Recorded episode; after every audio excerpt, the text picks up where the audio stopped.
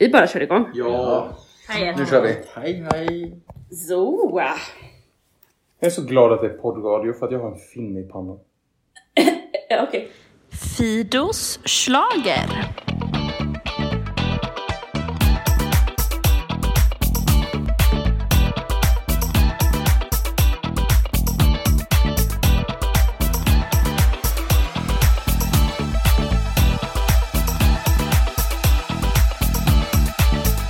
Välkomna tillbaka till Fidos Slager. Eller välkommen du som är ny lyssnare. Det verkar som att det dyker in lite nya lyssnare då och då. Ni är supervälkomna. Trevligt. Vi är mitt uppe i slagersäsongen alltså. 3 deltävlingar gjorda. Vi har 3 veckor kvar liksom, med sista deltävlingen, andra chansen och finalen. Det är ändå sjukt att nu är vi ju faktiskt mitt i. Mm. Fast det känns som att vi är i slutet. Ja, det är för att vi nu har liksom alla bidrag känns lite. Ja, exakt. Nu har vi ju faktiskt jättesnart hört alla bidrag rakt igenom. Mm. Precis, på lördag kväll släpps alla bidrag. Då får vi lyssna på hur mycket vi vill. Vad kul. Jag heter Fido och vi har Johannes, Peppa och Jakob här. Vi håller ihop den här säsongen. Det är superroligt. Mm. Och idag tänker vi att vi snackar lite kort om vad som hände i lördags. Vi snackar om vad som kommer hända på lördag. Och så har vi en lyssnarfråga på slutet. Precis som vanligt. Ni som har lyssnat förut. Så vad hände i lördags egentligen? Ja, vad hände? Jag minns inte. På riktigt. Bra start. Jo, jag fick ju en ny favorit. Aniston är mina. Ja, just det. Det var ju så. Alltså, han såg ut som en liten... Teddybjörn? Ja, typ. Jag sa, för han hade ju den här lila plyschdressen värd 40 000. Det är ju rätt sjukt. Ja, det är det sjukaste. Den dyraste pyjamas som man har sett liksom. Ja, men verkligen. Ja. Ja, men han såg ut som en vindruva som sprang runt där, tyckte jag. Men han var ju klart bäst i lördags. Absolut. Ja, alltså så bra. Alltså, måste gå till final. Ja, men det tror jag han kommer göra. Han gick ju till andra chansen då, för jag missade att titta. Jag tror nästan till och med han skulle kunna slå Felix Sandman. Oj. Om de hamnar i samma duell. Men vad tror ni? Det gör de väl inte? Du tänker att båda är 3 år? Jag tänker att om någon av dem är 3 och 4 så är det väl inte samma stil. Fast det är samma röstningsmålgrupp, tänker jag. Ja, det precis, är det är det här som är det kluriga. För det är ju, ibland behöver det inte alls vara samma stil, bara det är samma röstningsmålgrupp. Just det, exakt. Så för lyssnarna, exakt. I andra chansen så är det ju 3 och 4 i varje deltävling som tävlar. Och då sätter de en 3D-placering mot en 4D-placering. Så att man men inte mot den i sin egen då. Just det, precis. Just det. Och så, de kommer väl sättas typ söndag, måndag alltså... Nej, de brukar presenteras sent lördag kväll. Jag tror att Karin och Christer brukar jobba på ett olika alternativ liksom, inför lördagen. Och så brukar de släppa den ganska de in de två som kommer på lördag. Så den brukar komma ganska så tidigt faktiskt. Men då så. Och just det här att de tänker att det ska vara 2 som ska konkurrera liksom, antingen att det är samma genre eller konkurrera om samma röster. Och där tänker jag Aniston Demina och Drängarna åkte ut nu. Eller kom till andra chansen nu. Någon av dem kommer möta Mendes. Exakt. Beroende på vilka placeringar de har. För där är det ju 3 stycken bidrag i andra chansen som har samma uttryck i alla fall. Tror absolut att någon skulle kunna möta Felix Sandman också. För att det är lite samma målgrupp. Det blir spännande. Och till final så blev det ju liksom lite vuxet. Och kanske egentligen... väntat på förhand, fast sen så började alla liksom diskutera om allt det här väntade inför i lördags. Det var Mariette och Mohombi till final. Precis. Det var ju verkligen de låtarna som när man bara såg namnen så kanske man tänkte, ja men de här känns som 2 säkra kort till final. Och sen så har det dividerats massa om skrälltävlingen, deltävling 3, något annat kommer gå vidare. Och det var som också kanske lite roliga utmaningar med Anis och Drängarna liksom. Anis anisen krydda. Anis eller ans. I alla fall. Och då blev det ändå de säkra korten till slut. Och på förhand snackade vi om att det var en lite halvtråkig deltävling. Men jag träffade ju flera i söndags som bara, det här måste ju varit den bästa. Det var starka låtar, bra det var. Och jag blev så här chockad. Sen så inser jag att många av dem är ju typ 40 plus och gillar Mariette. Alltså man är lite mogen i sin kanske. Alltså Mariette har en jättestor publik, tänker jag. Hon är trygg, hon vet vad hon gör. Flera som bara, den måste ju vinna. Och jag blev helt chockad, för jag har typ inte hört någon i vår slagbubbla som har sagt. Men, när man pratar med random människor så var det en favorit. Mm. Tänker en av kvinnorna jag pratade med, hon hade ju också John Lundvik som favorit när han var med första gången med My Turn. Och jag tänker att det är lite samma målgrupp så här. Man tycker om någon som är trygg och stabil och bra. Mariette är det. Ja men visst. Ja, jag tycker det är lite, alltså det är ju, de är duktiga på sitt sätt, men det är ju lite tråkigt att det, kan det aldrig gå vidare något som är lite spretigt, något som är lite roligt, något som är lite annorlunda, något som är lite vågat. Det saknar jag i år. Det är så tryggt. Ja men det är väldigt precis, det är ganska, och det sticker ju inte i någons öga. Nej, verkligen inte. Väldigt tryggt och stabilt och rätt. Exakt.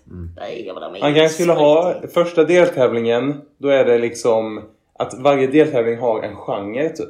Ja! Så att första deltävlingen då är det balladerna eller någonting. Och sen är det slager. Sen är det spretiga, konstiga. Och sen är det välproddade. Det kan inte vara mer än 2 välproddade bidrag i finalen typ. Och så är det 2 spretiga. Det är de bästa. Ja men för att man talar ju om att det ska vara en bred, ett brett startfält. Och det är det ju på de 28. Men till finalen blir det ju väldigt slimmat radiopop. Och så har det ju varit senaste åren. Det har ju inte varit så jättemycket crazy. Ja men var är verkar Sedutska från Sverige liksom. Alltså på riktigt. Man vill ju ha något galet. Men jag vill ju ha både Drängarna och Anis i final. Bara för jag tänker att de har någonting där att göra. De bidrar med någonting. En fest. De ska vara där för att inte lätta upp stämningen. Ja, men lite lätta upp stämningen. Skapa festen. För det är inte jättemycket fest med Mariette och Robin Bengtsson. Liksom. Nej. Vad tror det är ju mammas typ som kommer göra festen. Precis. Jag blir gråhårig bara jag tänker på det. Ja, men det är ju verkligen. Så det blir spännande. Undrar om det kommer bli någon nu på lördag som kommer med festen till finalen. Det blir så mycket fest. Ja men det blir så mycket fest. Ska vi gå direkt till så har vi vi har deltävling 4 i Malmö. De 7 sista bidragen för året. Och vems tur är det att göra jinglar? Den är du kör på riktigt här nu. Vi har melodi nummer 1. Då ska du göra ingen där. Vi har melodi nummer 1. Frida Öhrn med låten We Are One. Och Frida Öhrn har ju varit med tidigare med Melodifestivalen, men inte som soloartist. Det är hennes 4:e gång. Det tycker jag är bra jobbat ändå. Fast det är 2 olika gruppkonstellationer tidigare. Nu är hon tillbaka som solist. Vad har hon varit med då? Cookies N' Beans och La Roxa heter de. 2004 typ tror jag det var. Sen har Cookies N' Beans varit lite senare. Men det är ett tag sedan Cookies N' Beans var med va? Eller? Det måste varit senast typ 2011 eller någonting. Tänker jag. Jag vet inte. Jag har inte lagt datumen på min nät. Det är okej. Men de har ju varit med och jag lyssnade på en intervju med Frida och hon sa att det är ganska annorlunda att vara med som solist. Alltså, det är också väldigt annorlunda att vara en egen artist i hur man ska sjunga och ta scenen. Och de har ju jobbat mycket med liksom, Cookies N' Beans är ju 3-stämmigt, 3 brudar som sjunger och man leker med varandra. Och så här. Hon bara, nu ska jag liksom, nu får inte jag pausa någon gång utan nu ska jag stå där framme och ta platsen och sjunga hela låten. Så. Jag har ju idag lyssnat på den här enminutaren och jag har läst på lite och jag ser så mycket fram emot det här. Alltså Frida själv säger att låten handlar om, ja, den heter ju We Are One och det är också väldigt kul för det är i Malmö. När Eurovision var i Malmö 2013 så var sloganen det året We Are One. Wow. We Are One. Så påsen knyts ihop lite. Kan det betyda att hon går till Eurovision? Låten handlar om att vi är lika varandra och att alla människor har sina toppar och dalar och vi behöver fatta att så är det för alla, vi är lika, typ, säger hon själv. Att det är en stärkande text, liksom. Hon vill uppmuntra och peppa genom att berätta detta budskap. Men jag skulle säga att det är lite, typ så här, lite arena-poppigt. Det påminner lite om Anna Bergendahl i uttryck när man bara lyssnar på låten, liksom. Lite den typen av en stark tjej med en bra låt som tar ganska mycket plats liksom. Och hon skrev den här tillsammans med Hampus Eurenius och Niklas Eklund, men inte en enda tanke på Melodifestivalen. När de skrev den här, hon visste bara vad ska jag göra med den, hur ska jag släppa den, när ska jag släppa den. Så spelar hon upp den för sin gode vän Peter Jöback. Mm. Och Peter säger, Frida, den här måste du skicka in till Mello. Ah. Och hon bara, aha, det kanske jag ska göra. Och nu är hon här. Så vi får tacka Peter Jöback för det. Och när man läser kring hennes bidrag, när hon pratar om sitt bidrag, hon bara, det kommer vara mycket färg, det kommer vara mycket liksom, känsla. Och då har jag läst mig till att det kommer vara färgad rök. Alltså så här med färgampuller i röken. Mm. Det kommer vara stativ med glittrande stenar och glitterdraperier. Färgerna är orange, lila, rött och guld. Ni bara hör ju. Alltså det här låter ju typ som jag skulle vilja bo på den där scenen. Mm. Glitterdraperier och färger. Alltså drömmigt. Så det här, jag ser jättemycket fram emot Frida Öhrn. Mm. Kul, jag med. Ja. Jag tyckte när man lyssnade på den minuten så var... För Frida Öhrn är ju hon som har gjort den här release med. Mm. Och jag kan höra den i den här låten. Just det. Och hon har ju... När hon ligger där uppe, alltså i sitt höga register så att säga, och ligger och trycker på... Då sjunger hon riktigt snyggt. Så att den här... Den här raspigheten. Ja, precis. Det är så mycket känsla i det där. Och jag älskar när det kommer mogna kvinnor till tävlingen. Alltså så här, det hade varit så fett att skicka en 40-årig kvinna till Eurovision som ändå gör liksom då något som ändå känns. Det senaste Frida har släppt älskar jag för att det är så samtida och modernt men inte liksom I'm Beyoncé på, eller så här, utan det är något annat. Och det känns så sjukt tryggt men coolt samtidigt. Ja, det kommer vara så bra. Finns ju en liten risk här när vi pratar om innan att vi inte vet att det ska vara så tryggt och så stabilt och så att det blir lite som de andra faktiskt. Men där tror jag just att hennes röst hjälper henne här. Exakt, för att då blir det liksom så här. Hade hon sjungit lite fint, eller så här, då hade det blivit tråkigt. Men nu har vi den här, det som inte är perfekt. Nu är den perfekta röst liksom. Men så här, det som skaver lite, vilket gör det lite intressant, vilket får oss att inte bara zona ut. Jag, det är inte Sofia Kjellgren som då Anders Eldman säger har världens klaraste röst. Exakt. Alltså, nej, just det. Ja, kul. Vi går vidare till bidrag nummer 2. Det är då William Stridh. Yes. Med låten Molnljus. Och jag hoppas att alla hör på min småländska att jag säger molnljus och inte månljus. Ja. Låtskrivarna är Marcus Lidén, Christian Holmström, David Kryger och William Stridh. Alla de här är nybörjare i gamet förutom Kryger. Han har då skrivit bland annat Undo och I Can't Go On. Så han har liksom skrivit 2 mellovinnare och som också har gjort väldigt bra i Eurovision. Yes. Det här är då en låt på svenska och om William så var han med i Idol 2018 och det var typ där han insåg okej, jag är ganska bra på svenska. Just typ. Eller han på sjunga. Ja. Exakt. Nej men han sjöng någon sång på svenska och någon i juryn typ en god respons på det, liksom. Exakt. Så bara men jag kan förmedla text på svenska på ett bra sätt och så vidare. Den här låten då heter ju Molnljus och det är när ljus går genom moln, säger William. Detta som jag i min familj har kallat för frikyrkohimmel. Alltså, ni ser tavlan i församlingshemmet när Gud talar till människorna och det kommer ner lite strålar genom molnen. Det är molnljus. Frikyrkohimmel vill jag ändå försöka peta in i ordlistan. Ja, vi kan kalla det där istället. Ja. Men nu säger det blir lite konkurrens här då eftersom han släpper lite en låt. Många stavningar kanske för att passa in i hans låt. Exakt.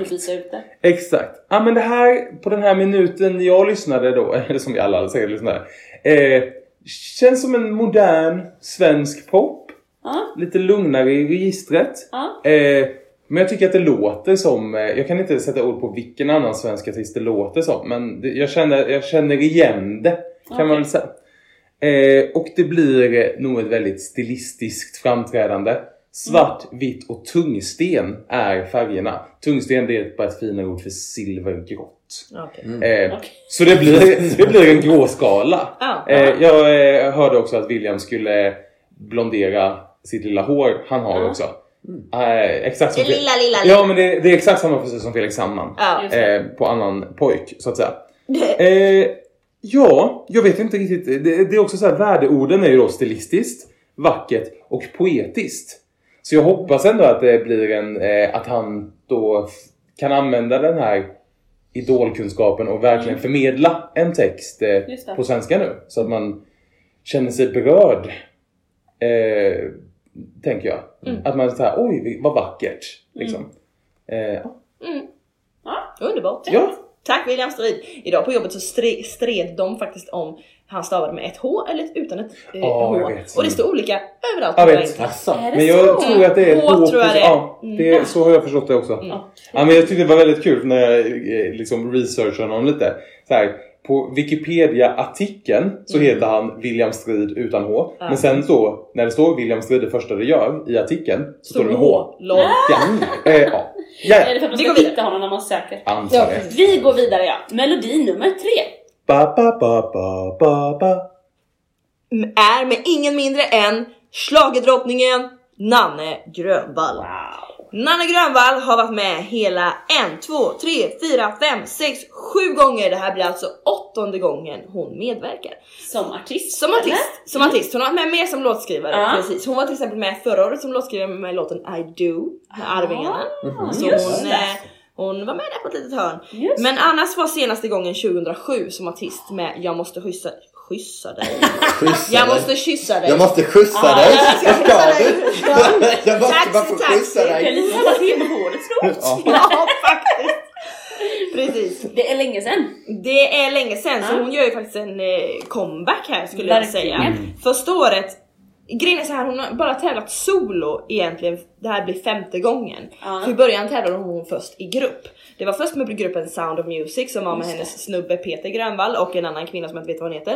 Och det var första gången 86 och så 87 också tävlade de också. Och sen har hon ju vunnit 96 med den vilda, med gruppen då One More Time. Då är det fortfarande Peter Grönvall men en annan kvinna. Och sen har hon varit med Avundsjuk, Evig kärlek, Håll om mig, som höll på att vinna 2005. Som vi fortfarande grämer oss över att hon inte gjorde. Men då vann ju Las Vegas. Årets låt heter Carpool Karaoke.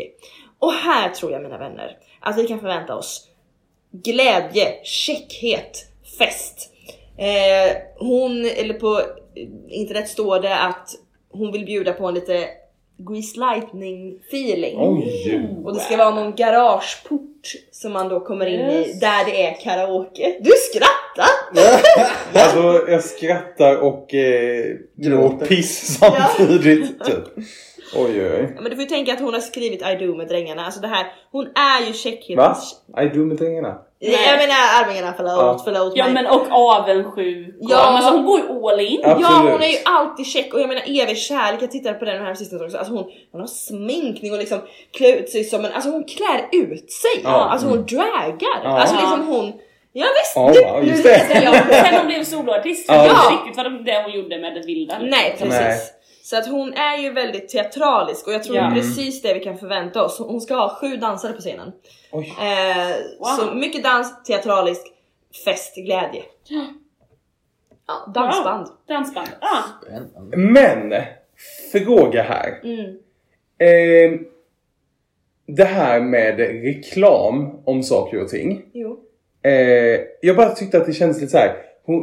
Jag tänkte okej, hon ska sjunga Carpool Karaoke och så kan man då tänka just det är ju James Cordons grej. Men hon sjunger ju, jag vill sjunga med James Cordon. Då tänkte jag oj, nu promotar vi ett amerikanskt ett amerikanskt tv-program. Ja, men det är inget liksom varumärke. Och jag tror att så här, alltså, vilken, så till exempel kan vi i en låt promota egentligen, alltså jag menar, alltså ja. Hon promotar ju sitt eget varumärke. Jag är Nanne Grönvall, sitt personliga varumärke, och det får man göra. Men nu promotar hon ju en annan persons privat, ja, alltså personliga. Anastabina hade ju en shoutout till Janne Malmsjö på sin låt. Men jag tror att så här, det hade varit skillnad om hon hade sagt Carpool Karaoke på kanal 5 på den här klockslaget. Hade hon sagt kanalen, då hade det inte funkat. Nej, okay. För det är själva varumärket. Just det. Men personen och fenomenet. Ja, det är nog mer ett fenomen, ja precis. Är inte ett varumärke. Ja, men så hon kommer undan det. Jag tycker det är spännande att, så här, att i dagens samhälle, så, eller i medievärlden som existerar nu, så är inte varumärken, alltså personliga varumärken är egentligen mycket mer värdefulla. Men jag menar, Lotta Engberg fick ju sjunga 4 Coca-Cola i Mello. Just det. Men det hade hon aldrig fått göra om det hade varit i år. Eller alltså nu tid. Det tror jag inte för 5 öre alltså. Det är 80-talet, det var man lite loosey-goosey. Ja, så kan det vara. Jag bara tycker det är spännande. Det är ett registrerat varumärke hos Patentregistreringsverket. Liksom personliga varumärken är väl kanske inte det i samma grad. Nej. Men ja, men det är ju klurigt alltså. Jag bara tycker det ska bli spännande att se hur det utvecklas. Jag har ju aldrig hört talas om detta för Nanne Grönvall. Nej, då funderar jag på så här. Okej, boomer. Nej, men jag menar så här. Jag har ju sett.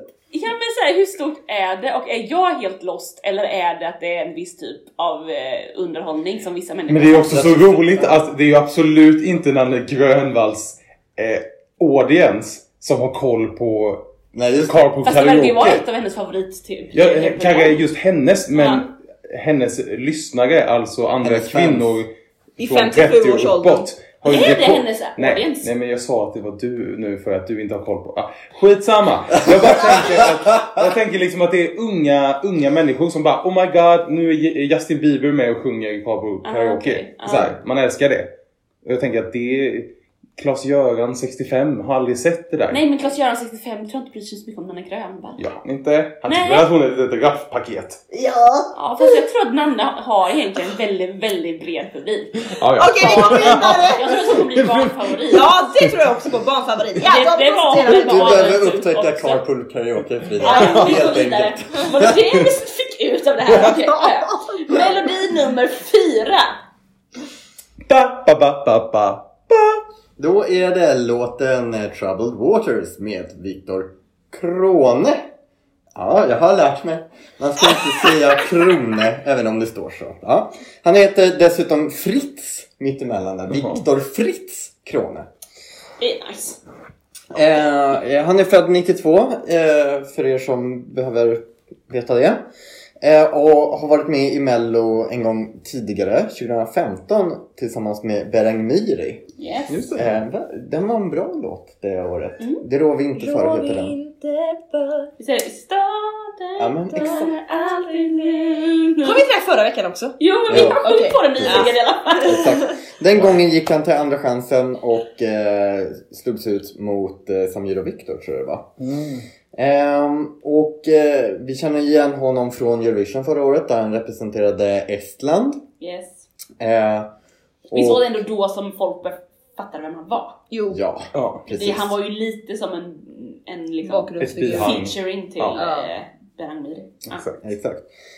Och jag körde ju snabbgooglingen här på jobbet. Och då hittade jag en liten så här rolig artikel. Där man säger, det är 7 saker du inte vet om Victor Crone. Och då på plats nummer 2 säger Victor Crones artistnamn är Vic Hart. Va? Ja, exakt, precis. Eller det var det. För när han gjorde sin första singel som kom ut 2011, så använde han då Vic Hart som pseudonym. Och sen så har han även... exakt, precis. Han har även spelat in countrymusik i USA. Han jobbar med en man som heter Stig. Ja, precis. Det här var då när han tävlade för Estland, så skulle han lära sig ett etniskt ord per dag. Inför det. Jag vet inte riktigt hur det gick med det där. Tydligen så mediterar han också dagligen. Två gånger varje dag. Undrar om han fortsätter med det. Och sen säger han också att han gärna kopplar av med att spela datorspel. Till exempel klassiken Counter-Strike. Mm. Ja, det är väl inte jättemycket avkoppling. Men jag vet inte. Jo, vad har ni det? Ja, men ja. Och för många andra. Ja, jag tänkte det. Ja, ja. Och så att det, alltså, det var ju noll förvånande, eller? Att han är supervanlig kille. Ja, men verkligen. Bakom scen så körar Lars Säfsund. Nej, är det samma Säfsund. Person som Linda Bengtzing. Och som liksom. Förra veckan. Jag minns inte. Jag kommer inte ihåg. Han har varit mycket. Mm. Ja. David Burk, Andreas Moe. Och sen så... Andreas Moe tycker jag är kul. Är det någon jag har koll på? Ja, men visst är det. Ja, men det tror jag att man har. Okej. Okay. Va? Ja, men jag har koll. Jag tycker väldigt mycket om Andreas Moe. Han kör lite eget. Ja. Sen ska han ha lite rekvisita till numret. Och då står det så här i bidragsbibeln. Lugnt och stillastående i början. Och sen eskalerar numret med content som ger känsla av fart och energi. Och så interagerar med mönstrat content. Ska Victor då göra. Vad är det här content? Ja, alltså jag undrar också vad det består i. Aha, men, spännande. Så att, rekvisita är en vit pentagonformad projektorduk. Pentagon. Pentagon 5. Nej. Pentagon 5. Jo. 5. Mm. Ja, men spännande. Ljusshow under refräng 1 och 2. Då kommer de projicera saker på den där. Ja, men content. Ja. Små videosnuttar. Eller vad? Vad tråkigt. Ja, så är det väl. Precis. Men det blir väl spännande att se vad det är. Ja, jag tror att det här är också en sådär... Han sjunger bra. Det kommer kännas stabilt. Det kommer också, jag tror att, eller när jag lyssnade, det känns ju också exakt som det han gjorde förra året. Ja, men jag tror att man kommer verkligen känna igen sig från Storm. Absolut, verkligen. Och det är väl skönt att han kanske hittar det, tänker jag. Ja, sen kan man ju önska att man liksom utvecklas inom det. Jo, absolut. Så att det inte blir för likt. Ja, men det är ju ändå bara ett år emellan. Ja, precis. Jag tyckte att Storm blev ju en hit i Sverige. Ja. Så att jag tror att... Ja, men de köper ett säkert koncept. Ja, men så är det ju. Får vi se om det blir för säkert eller inte. Jajamän. Vi går vidare till melodi nummer 5. La la la la. Ellen Benediktsson och Simon Peyron. Spännande. Årets enda duett. Vi har haft en featuring, men nu är det en duett. Jag undrar ju alltid vad som är skillnaden. Ja. Men det här är ju då två artister som varit med tidigare i Melodifestivalen båda två. Ellen har varit med 2 gånger som soloartist. Simon har varit med 1 gång med sitt band Outrigger. Och nu är det här då en duett. Och duetter hör vi ju inte liksom. Det är ingenting som spelas på radion everyday. Men senaste åren så är det ju en duett som har slagit på listorna. Gammal? Va? Heter de inte gammal? Nej. Ja, du tänker på den duetten. Ja. Peg och Cholai. Vi tänker på en annan duett. Tänker på en annan duett, nämligen Shallow. Jaha. Från filmen Star is Born. Yes. Och den har det refererats till i media kring den här låten. Så att Ellen och Simons låt som heter Surface. Säger man så? Surface säger man. Jag gör bara Surface. Hello, my name is Surface. What's your name? Oh, I'm Miss Fritz. Jag har en kompis som trodde att liksom killstämman heter baryton. Alltså, man kan vara bas, tenor och baryton. Jag bara, baryton? Hello, I'm baryton, who are you? Ja, Surface har i alla fall jämfört en del med Shallow. Att det är lite samma typ av duett liksom. Okay. Surface är... Det är liksom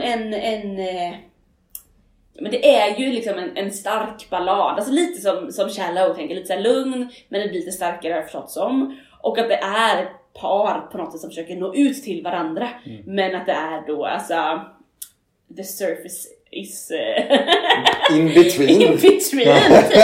Det står så här att de ska kasta blickar på varandra men inte få tag på varandra. Ja, men så här att det är, vi försöker få kontakt men det funkar inte. Lite som Verona.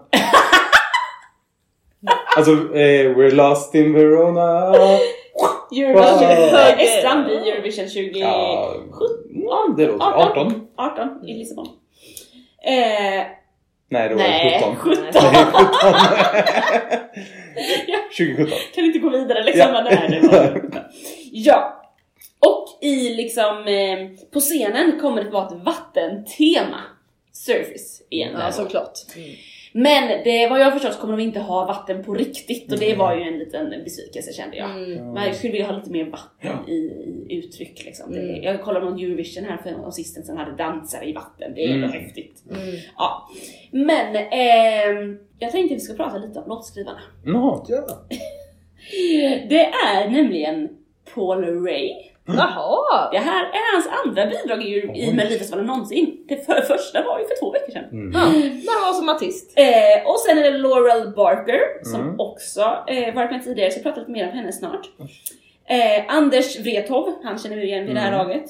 Sebastian von Königsegg har också varit med ett par bidrag sådär. Och Ellen Benediktsson.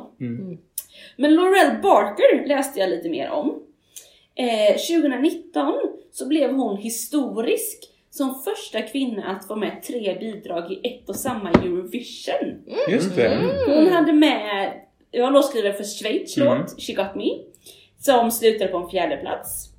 Och hon var även med och skrev de direktkvalificerade bidragen för Tyskland och Storbritannien. Som då slutade på 25:e och 26:e plats. Och Storbritannien måste ju varit då tillsammans med John Lundvik. Så hon skrev ju liksom en stor favorit sen 2 stycken i botten. Men det tycker jag var häftigt. Historiskt att hon var med 2 låtar. Och nu är hon med i Mello. Och visst har hon ett till bidrag i den här deltävlingen? Det har hon nog. Ja, men inte med en liten cliffhanger här. Vi får se om någon känner för manus. Men det var i alla fall då Ellen och Simon. Har ni lyssnat på minuten som vi har fått? För att vara en duett så är det mycket unisonsång, tycker jag. Att de sjunger ju melodin tillsammans. Väldigt tajt och snyggt faktiskt. Och lite i kör, men ganska mycket unisont. Men tror ni inte att den här kommer växa då? Att vi har bara fått en minimal minut. Och sen kommer den bara... Oj. Jag spottar mycket den här. Okej. Ja. Det kommer falla platt. Jag tror att den här kan skrälla. Ja, men det tror jag. Och jag tänkte också när jag lyssnade på att det är lite Hanna och Liamoo. Alltså den typen av duett liksom. Okej. Någon blandning av Shallow och Paul Yu liksom och det är ju 2 duktiga sångare. Hon upptäcktes ju av Christer Björkman i Malmö 2013 när hon var inför Eurovision, när de typ tränar på ljus och ljud och sånt innan liksom artisterna kom på plats, så brukar det vara musikelever som får med och köra. Då var hon med som en när hon gick på gymnasiet och sjöng Frankrikes bidrag. Och efter det så nappade Christer Björkman på att du ska inte vara med i Melodifestivalen. Och det var så hon kom in med Songbird året efter, var det 2014 då. Det är så roligt när de scoutar på det sättet. Ja, det är jättekul. Verkligen.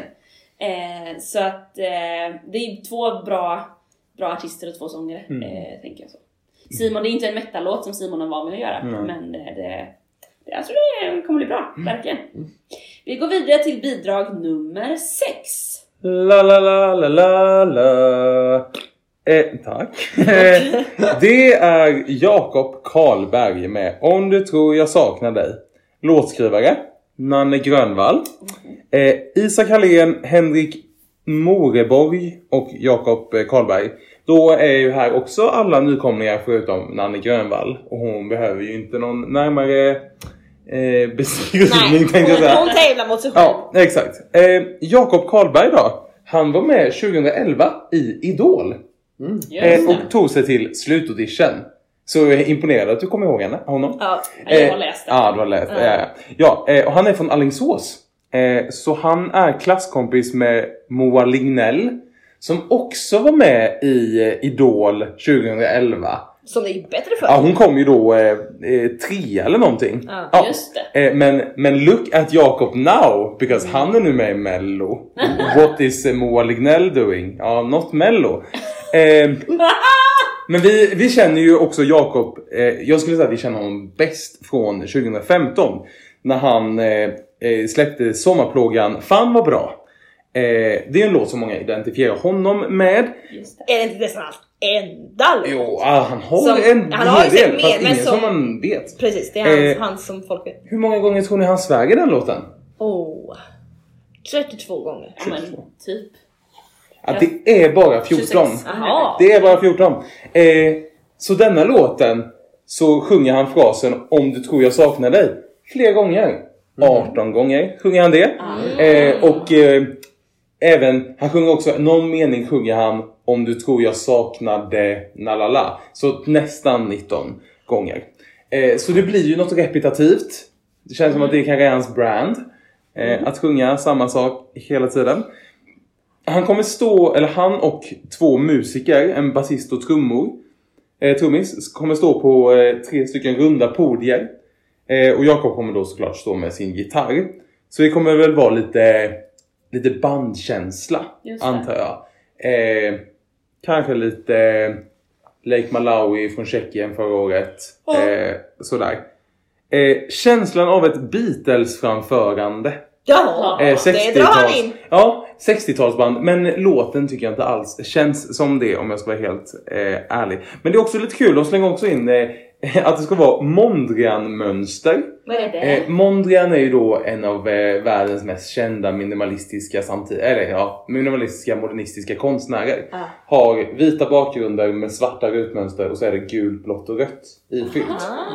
Men som jag fattade ska inte ens gult, blått och rött som är Mondrians 3 färger vara med, utan det ska bara vara ett svart grid på vit bakgrund.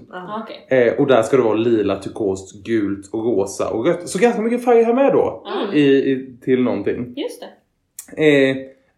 Det är liksom det kommer vara svensk pop. Jag tyckte att när jag lyssnade på den här låten, det låter exakt som man trodde att det skulle låta av honom. Ja, precis. Så här, trallvänligt. Det är lätt att sjunga med för att frasen som man upprepar sätter sig. Gå hem på allsångscenen och så. Absolut. Ja, absolut. Precis. Ja. Men inget mer att säga tror jag. Det är väl lite kul att Nanne Grönvall tävlar mot sig själv på ett sätt. I samma deltävling. Ja. Precis. Ja. Yes, då går vi vidare till melodi nummer 7. Sist ut i årets Melodifestival, med kanske högst förväntningar, då hon fortfarande är högst upp på oddslistor. Ja, inte det. Va? Okej, skit jag inte. Eller hon delar toppen. Okej, men vem då? Dotter. Är det så? Jajamän. På riktigt? Jajamän. Åh, vad roligt! Det var för alla Eurovision-fans. Okej, parentes. Det vi talar om är ingen mindre än Hanna Ferm. Just det. Hanna Ferm sjunger låten Brave sist ut i år. Låtskrivare här är då alltså David Källstrand, Jimmy Jansson, han har varit med många gånger, och då Laurell Barker. Barker. Laurell Barker. Sorry. Den här kvinnan som du pratar om som är historisk. Yes. Hanna har ju sin bakgrund i lite talangtävlingar i tv. Visste ni faktiskt att hon var med i Talang 2014? Hört detta.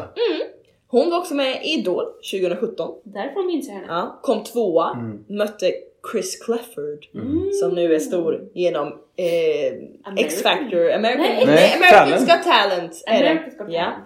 Ja, ni ser, de har ju båda försökt lyckan genom detta. Då tänker man ändå, Hanna Ferm har ändå också varit med i Mello förra året, med Liamoo, kom ganska bra. Hur gammal tror ni Hanna är? Jag vet också. Johannes, hur gammal tror du att Hanna Ferm är? Såg jag ju facit. Ja, men skit. Men jag är förvånad. Ja, exakt, det är det. Lyssnare, hör här. Hon är alltså 19 år gammal. Hon är alltså född 2000, fyller år i oktober. Hon är 19 år gammal och har hunnit med allt det här. Hon kände sig jättegammal i intervjun jag hörde med henne igår. Ja! Alltså mogen skulle jag vilja säga. Nej. Du tyckte gammal? Hon sa det. Hon kände sig. Jaha, jag tyckte att du sa. Jag tyckte hon kändes väldigt gammal. Och då tyckte hon sa att jag kände mig väldigt gammal. För att Sofia Dalén som intervjuade ändå sa att du är bara 19 och hunnit med allt det här. Hon bara, men vadå bara? Jag är jättegammal. Hon tyckte att 19 är jättemycket. Men det är inte typiskt 19-åringar också tycker att man är så himla gammal när man, liksom. Så blir man deprimerad själv och så tänker man, när jag var okej, jag ska inte säga någonting. Jag är tacksam att jag inte är 19. Ja, det är precis. Det vi ska förvänta oss här av Hanna Ferm är lite musikvideokänsla, Vi har pratat om att vi kanske inte sett för det här. Nej, vi har inte. Och vi har pratat lite om att vi inte riktigt gillade den här podden. Och det är väl det kanske som är lite tråkigt att, ja, men vi får se vad det blir. Det ska i alla fall vara rök, och det ska vara plexiglas som rekvisita, och vind. Vindmaskin. Det älskar hon. Det är som för Hold You. Där var det otroligt mycket vind. Ja. Det var för mycket vind. Så mycket vind att hon var tvungen att ha en uppsatt hår för att det flög så mycket. Just det. Men det är väl ungefär det jag kan säga om Hanna. Hon är förhandstippad. Det är en superproffsig proddad låt. Absolut. Precis. Det blir väldigt spännande. Och man kan ju fråga sig om det är fördel eller nackdel att gå ut sist. För jag tänker att det också skapar förväntan att gå ut sist. Absolut. Folk har höga förväntningar, och då måste man leva upp till dem. John Lundvik gick ut sist förra året. Vann hela skiten. Vann med Hanna. Riktigt bra låt. Hoppas att Hanna har något. Precis. Yeah. Okej, ska vi ge oss på någon typ av tittning på det här då? Hanna Ferm till final. 100%. Tror jag att vi kan alla säga. Yeah. Sen så tror jag att Nanne åker ut, tror jag. Det tror jag med. William och Jakob.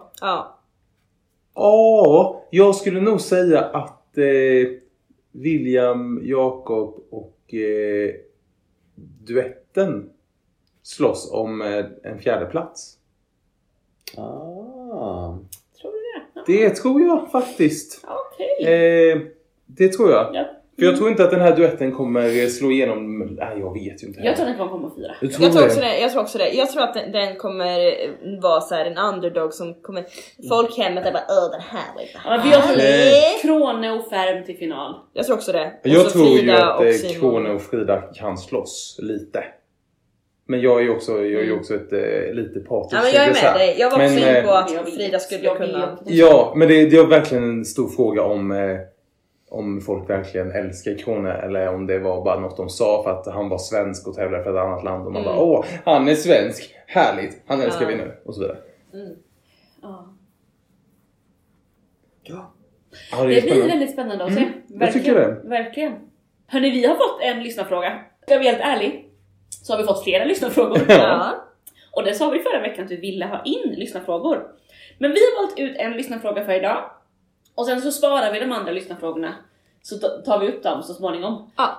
Antingen nästa vecka eller lite längre fram. Så skicka in lyssnarfrågor. Även om vi inte tagit upp det in idag, så skicka in nya. Och vi sparar dem vi får. Hörrni, sätt er till det rätta. Lyssna på denna lyssnarfråga. Hej tokiga schlagerlovers. Jag gillar det mesta, men mest era covers. När ni ska härma festivalens melodier låter det oftast som härliga parodier. Tack för att ni finns, lär mig saker, skrattar och minns. Men en sak förstår jag ej. Varför har ni tagit frågesporten bort från mig? Tidigare säsonger har ni tävlat mot varandra på olika sätt. Vem fick fel och vem hade rätt? Kanske kan ni spana på lördagens detaljer för att sedan utmanas i rafflande bataljer. Nu till min andra fråga av största vikt.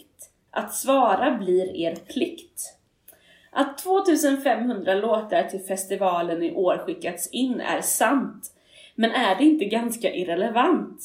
För när endast 0,5% har lyckan att komma med, uppfattar jag fördelningen som något snäd. Med snäd. Det funkar. Hur kan Gesson, Jimmy och Deb gånger 2 alltid fram till deltagande nå? Är detta verkligen folkets festival? Eller är den påstådda bredden trots allt mer lokal? Som artist får man bara delta i en enda sång, men låtskrivarna kan rabblas gång på gång. Vad tycker ni om detta, kära vänner? Vem är det egentligen som bestämmer? Att låtskrivarna fått synas mer i rutan i år, det tycker jag borde ha hänt redan igår. Ja, oj vad det är bra, det ska de ha. Inget fel på dem och deras låtar, det kämpar, skriver och påtar. Men som sagt, är det rättvist eller ej? Spelar det någon roll, med sig? Alltså, Applåd. Det här måste ha tagit veckor. Jag är så imponerad. Wow. Och bra fråga. Jättebra fråga. Det här, jag skulle vilja dela in den här lyssnarfrågan i två delar. Ja. Mm. Den första handlar då om den här frågesporten, eller utmaningen som jag har kallat den för, som vi har haft med tidigare säsongen. Den har ju vi fått ta bort. Så sant. Och det har nog bara varit en typ av, liksom, vi vill prata mer om det som har hänt. Precis.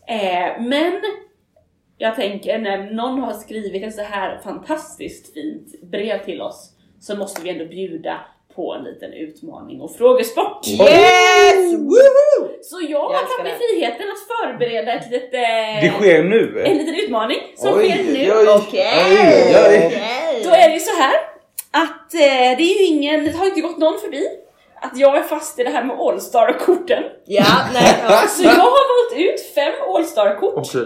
Där jag läser informationen på baksidan om det här All-Star-kortet. Ja. Jag censurerar lite, alltså tar bort hon, han, tar bort namn, säger bidrag kanske istället för låt och sådär. Och när ni tror att ni vet vem det är, då ropar ni ert namn och jag slutar läsa. Så man får avbryta när som? Ja, okay. Då slutar jag läsa och då får den personen svara. Okej. Det kan ju också, för nya lyssnare, Frida är ju helt obsessed med Mello-appen där man kan samla All-Stars-kort. Så det är ju helt i rätt riktning när det gäller Frida då. Oj, vad nämnde att det är sådana här temat. Ett till fråga. Det är bara artister eller det kan vara, det är ett annat. Och det är Olsson. Det är de jobbarna. Nej, men jag bara vill ha alla regler lagda på bord och så. Ska man säga sitt namn eller vad ska man göra? Säg ditt namn när du tror att du vet. Och man får bara gissa en gång per. Man får bara gissa en gång. Ja, sen man kört. Ja, och det är 5 totalt. Okej. Den här artisten vann knappt med sitt bidrag. Men vinsten var främst tack vare att jurygrupperna runt om i Sverige gillade artistens dröm om staden som... Las Vegas. Martin Stenmark. Bra! Snyggt. Det här har ju dykt upp tidigare i podden. Det var ju inte roligt att det hade varit ut det här kortet innan. Exakt. Nanne var ju den som var utmanande. Ja, svenska folket ringde nämligen nästan dubbelt så mycket på Nanne Grönvalls låt Håll om mig, som till slut bara kom 2. 2005. 1 poäng till Peppe. Tack. Vi går vidare. 1968 var ett fantastiskt år för denna person. Personen skrev inte bara vinnarbidraget, utan även de 2 bidrag som detta år delade 3:e platsen. Gå och göm dig, Åketråk, och du vet var jag finns. Gå och göm dig, Åketråk. Vem kan det här vara? Vad är det för låtskrivare? Låtskrivare? Vi söker låtskrivaren. Okej, jag gissar nu då. Ja. Vad heter han då? Erik Rönnqvist? Nej. Okej, nej. Jag har ingen aning. Bästa placering var ju då med vinnarbidraget 1968. Det börjar verka kärlek banne mig. Jaha! Vem skrev den? Jag vet inte vem som skrev den. Vem skrev den? Men det kanske var han som skrev den. Men jag vet knappt. Nej, okej, det var bra. Kanske göra ner det. Men jag kommer inte gissa på det då. Okay. Vem kan jag säga? Jag vet inte. Jag tolkar det här som ett... Är det Östen? Nej. Okay. Peter Himmelstrand. Ja, det är Marianne. Startkurs nummer 10. Ja, det kan jag. Okej, Peppe leder fortfarande med 1 poäng. Ja. Vi har 3:e kortet. Denna artist känns redan som en melloveteran, trots att det först var 2014 som artisten gjorde entré i tävlingen med sitt Slacker Anthem, som slutade på en 2:a plats i finalen. Ace Wilder. Ja, bra. Vi ser du in att det är bra. Ja, först var det bara jag tänkte att det var Samir och Victor, men det var inte. Då är det 4:e kortet. Mindre än 1 månad efter att denna byggnad hade invigts rullade Melodifestivalen in och höll 1989 års final här. Peppe! Globen. Bra! Snyggt. 2 poäng till Peppe. Det var upp över mina öron med GS och med Orup och Anders Lennmark på det året. Trodde han skulle vinna. Vann inte. Bra. Tommy Nilsson vann. Vi går vidare till det sista kortet. Nu kan Peppe ta storslam eller Jakob delad plats. Eller så kan Peppe... Johannes hoppar in på en delad 2:a plats. Ja, just det. Ja. När TV4s stora programledarstjärna skulle kuppas över till SVT istället, toppades erbjudandet med något som få kan säga nej till. Att få bli programledare för Melodifestivalen. Christian Lok. Yes. Och jag läser klart att för att det helt skulle bli helt oemotståndligt så kryddades det med ytterligare ett år. Lok skrev på, ledde Mello och jobbar fortfarande på SVT. Public service. Grymt, vi har en vinnare i dagens utmaning, Peppe. Tack, arigato. Men vi ska ta några minuter här nu på slutet ändå det här. Men låtskrivarna då som också fanns med här i frågan. Hur kommer det sig att det bara är samma personer? Ska man få vara med och tävla som låtskrivare till flera bidrag fast man som artist bara får vara med ett bidrag? Vad tänker vi? Vad säger vi? Hur? Det här är en jättestor fråga och jag tänker att det här finns inga rätta eller fel svar. Nej, vi får säga vad vi vill. Ja, men för att det här är verkligen jätteintressant. Ska vi berätta någonting om hur urvalet sker? Det tycker vi börjar med. Det är ju så att det är 28 bidrag. Varav 14 väljs av 13 väljs av en jury helt enkelt. Där det är professionella människor som är med. Blandat med vanlisar. Nej, inte längre. I år så är det i stort sett bara professionella människor som jobbar. Det är en logoped. Så det är väl en vanlig folk som jobbar i musikbranschen. En logoped är väl också sång. Ja, det är sant. Ja. Det är röst. Eller det röst. Är dansare, det är musikjournalister, programledare på P4, sångerska, bidragsproducent, program director på Energy, produktionsledare för Mello, logoped, musikredaktör, person på Spotify, musikchef, musikredaktör och produktionsledare för SVT. Så det är ju produktionsfolket. Liksom. Det är tråkigt tycker jag. Det tycker jag är tråkigt. De har varit med i år. De är professionella. Det kan vara något så mycket. De här har då valt ut 13 av bidragen. Då säger de här 13 har vi valt ut. Jag lämnar dem till SVT. Då ska SVT sen typ komplettera det här så att det blir ett bra startfält.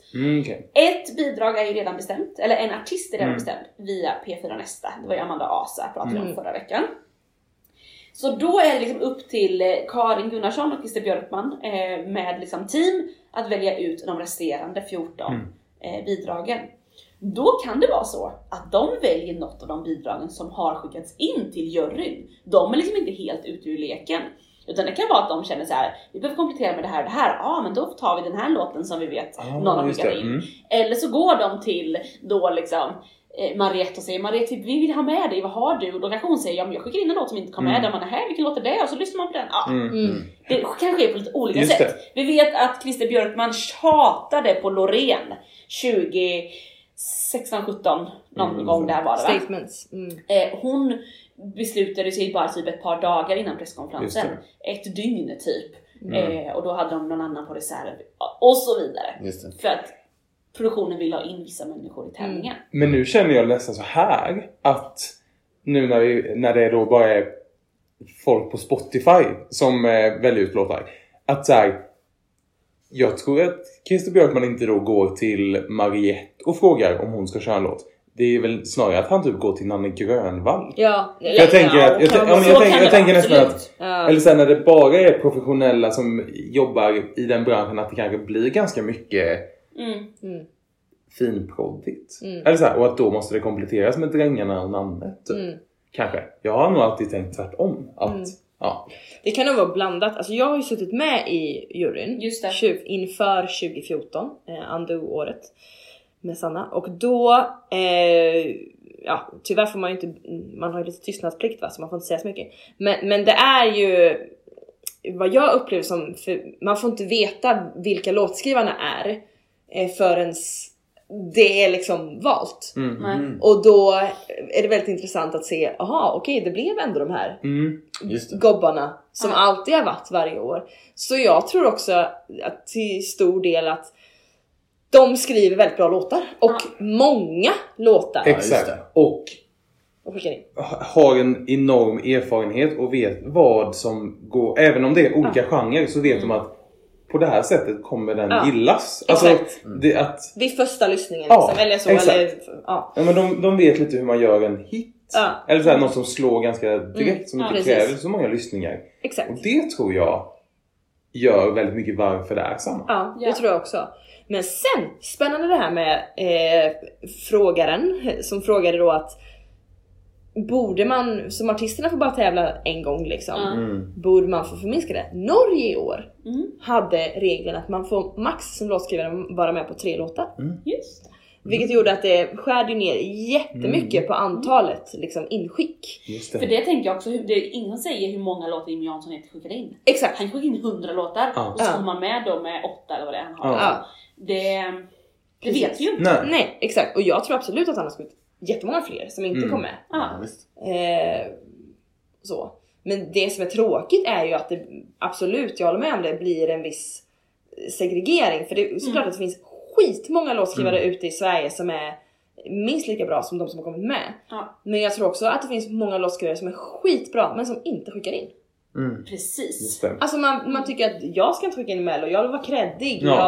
Jag vill inte synas i det sammanhanget. Men det vet jag för att det är så... en större problematik. Ja, jag tror jag såg, det var någon sommar som jag läste om Rebecca och Fiona bland annat som är superkreddiga och att de var med i ett låtskrivarkamp med bara kvinnliga låtskrivare där målet var Mello. Vi ska bara skriva låtar som skickas in till Mello. Det finns ju sånt typ. En artikel om det här. Ja, men det gjorde de då i alla fall. Och då var det så här, då var Rebecca och Fiona i alla fall. Det är klart vi ska vara med och skriva. Så här, det här är enda gången vi skulle kunna tänka oss att skriva något och skicka till Mello. Jag tror att den sommaren så var det ingen av låtarna då som skrevs under det campet som kom med. Vilket också är jättetråkigt. Ja, liksom. Förra året så var det 2 låtar från det här campet som kom med. Och det var Malou Prytz med I Do Me. Nej, kanske bara var det. Några står det ju här i artikeln. Men det var ju kanske att det var ett stort gäng med brudar som skrev den låten. Det är nog det de menar. Några som lyckades, det var de här brudarna. Men för det finns ju en liten regel med att de vill ha in 50% av bidragen, tror jag det är, ska ha minst en kvinnlig upphovsman. Just det. Och det känns, alltså, i ärlighetens namn, om man tittar på de här nu när det då är låtskrivarna som syns i centrum i vykorten, så känns det ju inte som att det är representativt ordentligt. Alltså det är ju, känns som att 80% är killar och så är det typ en tjej eller att det är typ... som får säga några ord. Ja, precis. Och det tycker jag faktiskt känns jättesorgligt. Alltså jag bara, hjälper sig fortfarande musikbranschen ut så här. Många branscher gör ju det. Tyvärr. Och det blir man faktiskt lite ledsen över. Verkligen, men jag tänker det här är ju en bra initiativ att de har startat det här campet som har som mål att med kvinnor att skriva låtar och finnas med i det och bjuda in till det liksom. Ja. Och jag tycker det här, det du sa med Norge, att ha så här 3 låtar, jag tycker det är väldigt spännande. Och också det här öppnar bara upp för mer diskussioner som man kan fundera över. Men jag är så här, att till exempel när Margaret var med, eller Margaret var med i Mello, så vet jag att det var väldigt många som var så här: vad ska hon här och göra? Hon är ju polsk och ska tävla för att representera Sverige. Och då är det spännande att så här, när det kommer till artist så är det väldigt många som bara, men det där är inte en svensk, det här blir inte en svensk låt. Medans jättemånga, alltså Felix Sammans låt är skriven av bara amerikaner. Det måste vara minst en svensk. Och Felix som då har skrivit 2 ord kanske.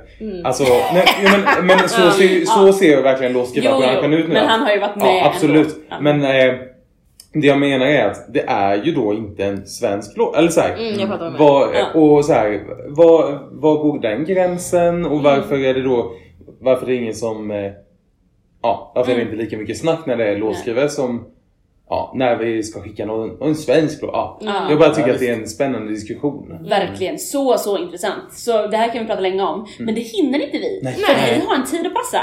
Vi ska nämligen gå och quizza ett Eurovision-quiz. Så vi var ju för några veckor sedan och körde Mello-quizet. Då vann vi. Så nu är vi tillbaka och måste försvara vår titel. Så, lyssnare, nästa vecka så ser ni ifall vi gråter eller skrattar. Nej, följ oss på sociala medier så har ni säkert redan sett ifall vi har vunnit eller förlorat. Exakt.